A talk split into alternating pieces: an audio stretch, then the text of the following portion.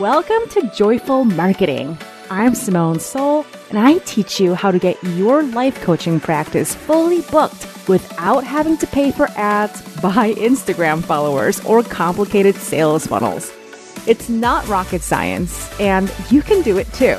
Listen on to find out how.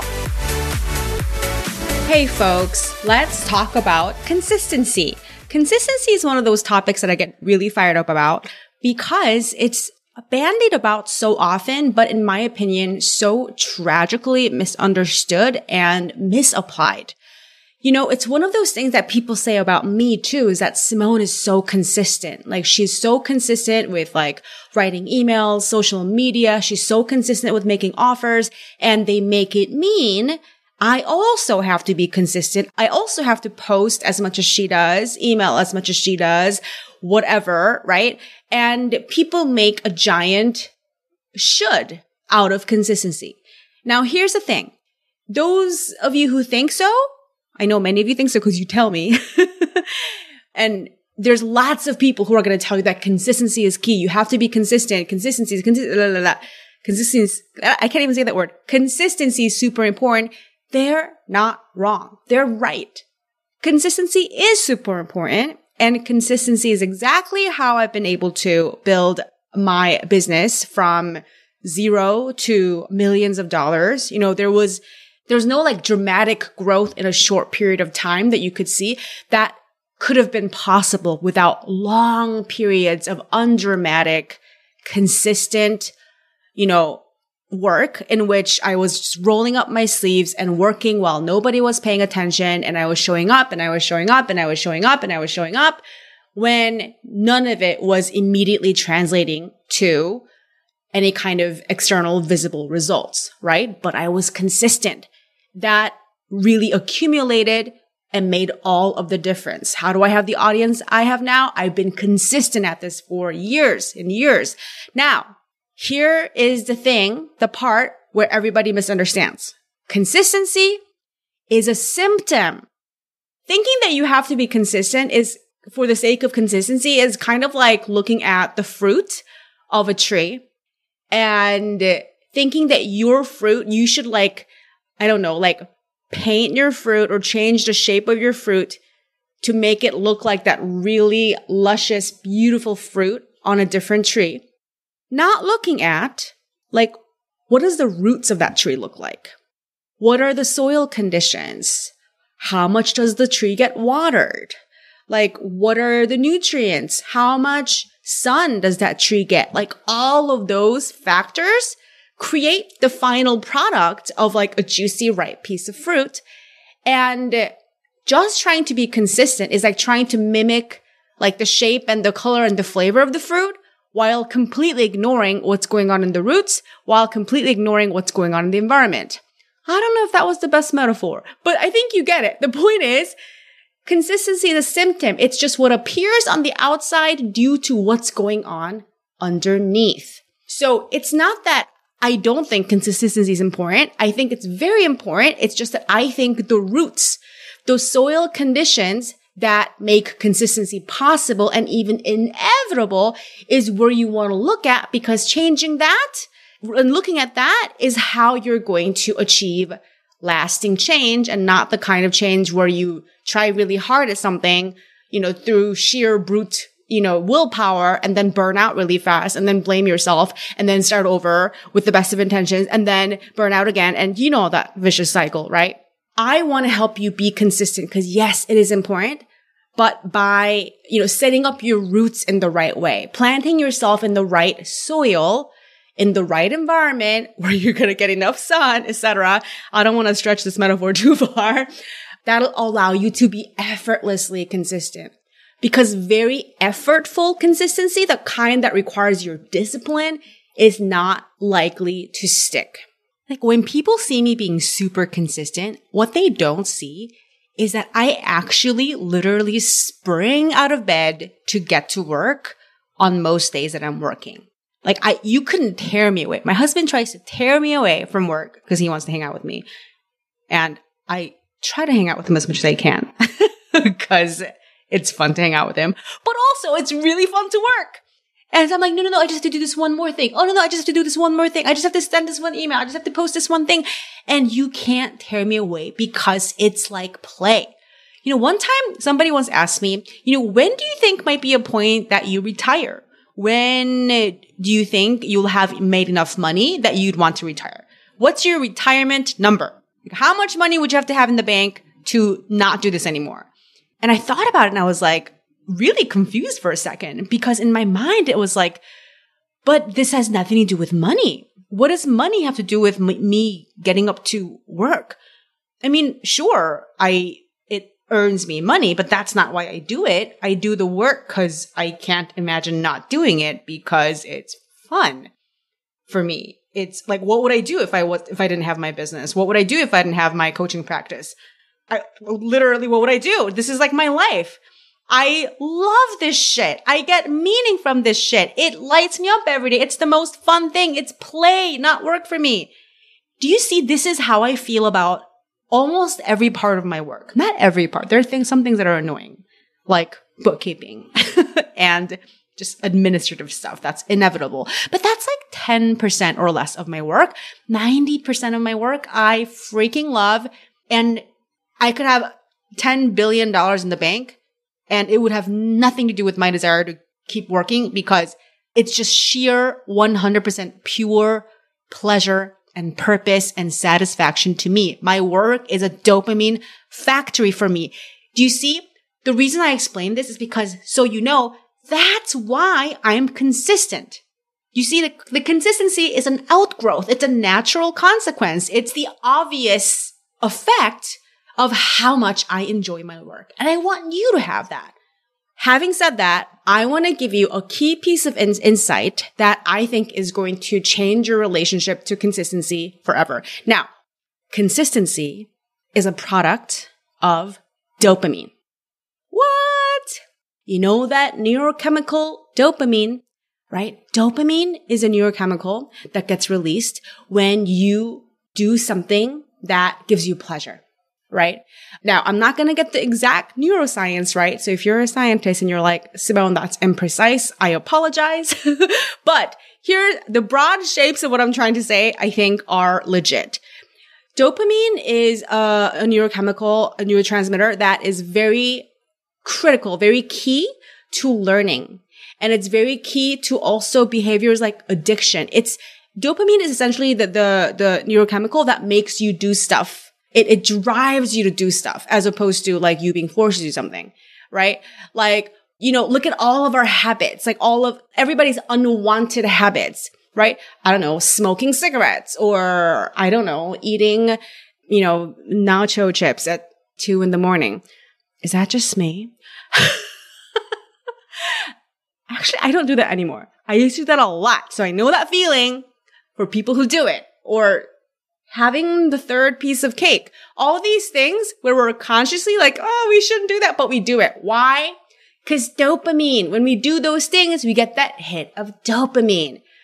Right? Think about everything that you do that you'd rather not do that you do consistently. Like some of the aforementioned habits I mentioned. Maybe for you, it's like, I don't know, whatever you do to numb out or distract yourself or to you know, escape the humdrum of daily life from day to day. Maybe it's, it's watching Netflix. Maybe it's scrolling social media. Maybe it's, I don't know. Who knows, right? Watching cat videos on YouTube. To be very, you know, clear, I'm not putting a moral judgment on these behaviors. What I'm trying to say is what do they all have in common? Why do we keep being driven to do the things like regardless of whether we think those behaviors are good for us, whether we intend to or not?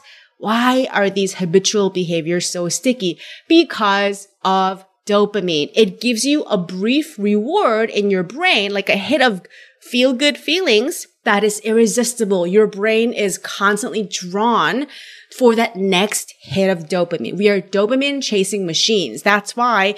So repeat after me. Consistency is a product of dopamine. Consistency is a product of dopamine. Consistency is a product of dopamine. So if you want to get consistent at something, what do you got to do? You got to give yourself those hits of dopamine. That means the doing the thing that you want to be consistent at It has to feel like a reward. It has to give you pleasure, satisfaction every time you do it. I already said earlier that I've really mastered consistency. Like my brain, like neural pathways are solidly set up to be super consistent when it comes to marketing and, and making offers, business stuff. But some areas of my life where it's not so much that, and I'm still building towards it. So I'm trying to get more to be more motivated by dopamine when it comes to say working out. So I'm not quite there yet. So when I think about working out, I think about, uh, I have to like get into my workout clothes. I have to put my shoes on. I have to like lace them up and I have to go outside and the weather is always not quite right. And, you know, I have to schlep over to the gym and I have to do this and it's hard. And that's how the way I think about working out, which creates the result of me not working out very much. so when I think about working out, there's not much dopamine happening in my brain. So me not being consistent at working out is a product of the lack of dopamine in my brain when I think about exercising. Now, I have friends of mine who are jocks. They're super fit, super muscular, and they do these punishing workouts every day and they love it. They're addicted to it. They can't live without it. They crave it when they go a day or two without working out. And guess what? These people aren't going to their workouts because they're supposed to, not because somebody's telling them to, not because they have to be consistent. Maybe it started out that way, but they have developed these neural mechanisms, or maybe they had it from the beginning. If you're a very athletic kind of person from the beginning, which I don't even, I can't even relate to. Like, what is that? I don't know. I'm not a very athletic person, but they, when they think about working out, it's like dopamine city. They're like, Oh yeah, it feels so good. I challenge myself to hit new personal records and I feel so strong and I love going to the gym. All my friends are there and it's so fun. And, you know, it's how I unwind. It's how I relax. You know, it feels so good. And when they, when they think about it's all these subconscious associations, they associate working out with pleasure. It doesn't mean that there aren't parts of it that feel a bit like, you know, boring or like drudgery. It doesn't mean they don't have bad days where they just don't want to do it. But the hits of dopamine are a lot bigger than the parts that are like boring and annoying for them, which is why they work out often. That's why they work out consistently. Let me be very clear. People who are consistent at something, it's because they get dopamine from doing the thing. Another example, my husband is religious about doing intermittent fasting. I can't say that word. Intermittent fasting. you know, he picked it up. I don't know. He's been doing it for like a year. He read about it on the internet and he was like, Oh, I'm going to give this a try. And he loves the feeling of intermittent fasting. I have such trouble saying that word, intermittent fasting. He loves the way it makes him feel, he says. And he loves the health effects, he says. Like when he talks about intermittent fasting, there's like a glint in his eyes. He's so weird. right? So intermittent fasting is like you, I think what my husband does is he gives himself like an eight hour window during a 24 hour period when you eat and you know you're free to eat those during those hours and the rest of the time you don't eat that's what intermittent fasting is and i think the 8 hours is a common structure that a lot of people follow. I think some people are more extreme. They do like six hours or four hours. I'm not an expert, but that's my understanding of intermittent fasting. And every time I try it with him, just cause he's so like gung ho about it, I'm like, it sucks. Like I want to be able to eat a piece of fruit or a slice of cake or a piece of chicken or whatever outside of those eight hours if I want. Like, to me, intermittent fasting sounds like a bunch of restrictive rules that are annoying and boring. Whereas when my husband thinks about it, it like turns him on. He gets a kick out of it. He gets dopamine out of it. He enjoys it. So here's the thing. There's no hope of you creating consistency without enjoyment, without pleasure, without fun, without something that you can even get addicted to if you want to be consistent at marketing, you have to start the exploration from the basis of what do I actually like doing? What is actually fun for me already? what are some things that I could see myself getting addicted to? Or maybe you already are addicted to certain things. I mean, I mean addicted in a good way, like whatever you're, you're, whatever you're passionate about, whatever it gives you pleasure to do over and over and over again. And maybe you can even think about it outside of the pure realm of marketing. You can think about, you know what? I really like, I don't know, playing music. I really like training for runs. I really like crocheting. I don't know. I mean, this might sound kind of wacky, but hear me out. This is just an example. So you got to apply your own example. You got to apply your creativity to it. But if you really love crocheting and it's like genuinely a fun thing for you, what if you recorded videos of yourself crocheting and talking about your work? Even if the content of your work has nothing to do with crocheting. Why not? Like, would that be fun? Right? If you love, let's say, I don't know, let's say you're really passionate about cooking and it gives you pleasure. You're just like, you just light up thinking about cooking. You're a foodie. I don't know. Just an example, right? What would it be like if you, I don't know, like talked about created, you know, lessons, metaphors around food? Even if your niche is like trauma healing or something, right? Do you know what I would do? Okay, now that I've already come out on this podcast with my love of the Kardashian Jenners and how much I like religiously follow them, I often think about this. Like whenever I watch their stuff, I'm like, oh man, those people need a life coach, right? So if you were also, if you also got hits of dopamine from following Kardashian Jenner news, imagine how much content you, you could create talking about all the life coaching issues that come up watching the antics of the Kardashian Jenners. I like how that's like one word now, the Kardashian Jenners.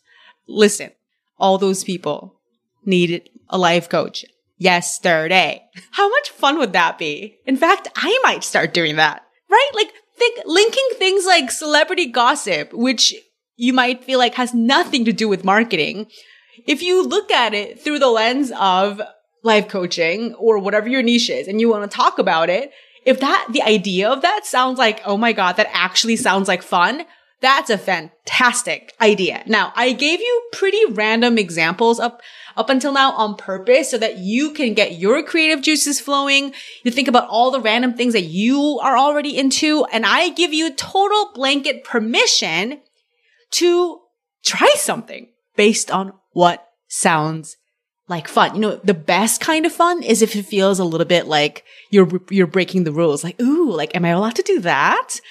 Like, am I really allowed to like explain life coaching based on Kardashian news? Oh, am I allowed to? Yes, you are. am I really just allowed to crochet and watch people and, and like have people watch me crochet and talk about my offer? Yes, you can. Like whatever. Those are just two examples I came up with, but literally the sky's the limit. There are seriously not enough creative ideas in the world. Everybody markets in the same fucking boring ways. All like, see, you know how, how often I get told, Simone, your content is like so refreshing because it feels like everybody else is doing the same thing and you're doing just, you're beating to the, wait, no, you're marching to the beat of your own drum. It's so refreshing. I get told that almost every single day by at least one person. That's because everyone else is just copying what everybody else is doing and it's boring. And here's the truth. You are not a boring person. But your marketing becomes boring if you should yourself into being consistent about shit that is not all that interesting to you. That's not fun for you to do. If you just follow what's fun for you to do, you're going to have marketing that's automatically unique, automatically a little offbeat and automatically very compelling and interesting for other people to follow you know, there's a sea of life coaching marketing out there that's like the same old blah, blah, blah. Well, let me teach you about da, da, da, da. You can feel better. Here's how to be yourself and be happy. Your emotions, beliefs, blah, blah, blah. But hey, you're going to be the only person who's talking about celebrity gossip and merging it with life coaching concepts. You're going to be the only person who's thinking, talking about I don't know. I'm thinking about some of the other things I'm interested in. I don't know, skincare and, uh, you know, and life coaching. And, you know, lately I'm really into the history of European royalty. Like that's pretty random, but I started going down this YouTube rabbit hole and I'm learning so much about European royalty, y'all. And oh my goodness, those people had some problems. And I have like a ton of thoughts being that I have a life coach brain, I just have a ton of thoughts about what it says about human nature and how we as a species evolve past crazy things. And like, you could talk about that too. I'm not saying that you have to be interested in European royalty, but anything random you could bring to it. Video games. I don't know anything about video games, but I know lots of people are into video games, right? So if you want to talk about video games and life coaching, that's going to be such a clear signal that attracts people who are similar. And here's the thing. I am talking about sort of topics and subject areas and merging them with coaching. But that's just one way, right? Another thing, another way to do this is to really focus on the medium, the delivery mechanism that is already fun for you, right? For some people, they have so much fun with video. They're like, I love video. It's so fun for me to record things and just put them out there then you have my, my, permission to just do video and to let, let the momentum build from how much you are enjoying video. Guys, trust me on this. When you are, I have like my hands together in like a prayer position right now. I just unconsciously did that because that's, I'm praying. Please listen to me. I pray that you trust your own enjoyment enough to boycott and block out everything else and let the momentum of enjoyment build on itself. When you are enjoying something, you're automatically gonna look for the next challenge. You're, again, what does your brain seek? It seeks dopamine. When you're enjoying something, your brain's going to be like, oh, we want to try something harder. Oh, what if we try this other thing? And it, it's automatically going to create other ideas. It's automatically going to make you want to rise to meet new challenges. So you don't have to willpower yourself into doing new scary things you can just be driven by dopamine and you're never going to find out what that feels like for as long as you are trying to make consistency into something that is like drudgery, something that you have to like willpower and discipline yourself into. Dopamine is the name of the game. Dopamine is the key to consistency. I hope that, listen, you're going to do this. You're going to get off of listening to this podcast, which is coming to an end soon. and you're going to sit down or stand up or walk around or dance, whatever helps you think. And then you are going to brainstorm things, not like things that, oh yeah, I guess that could be fun. I can make that fun. Not that kind of energy. Making something fun is not the same thing as something genuinely being fun. That's kind of like the difference between genuinely being attracted to somebody and like being like, oh yeah, I could make myself be attracted to them. What's that? Do you want to date somebody who's like making themselves be attracted to you? do you want to go on a date with somebody who's like, yeah, I could see it working out between the two of us because it makes logical sense. So I guess I'll try to be open to being attracted to them. No, you want to be with somebody's like, damn, that person is hot, right? That's what I mean. Genuine, that feeling of like being pulled towards something. What do you feel that way about? Do only that thing or bring in something that already feels like that and merge it with marketing. Try it and see how it goes. Let me know on social media. Dopamine is your best bet of creating organic, pain free consistency. All right, my friends. With that, I'll talk to you next week. Bye. Hey, if you want a shot of fresh inspiration and actionable tips to improve your marketing every single week in your inbox, you better get on my email list. Sign up to receive my free ebook called 20 Unsolicited Copy Tips. It's been known to get people to come out of the woodwork and ask to work with you. So get on that, link in the show notes, and I'll see you in your inbox next time.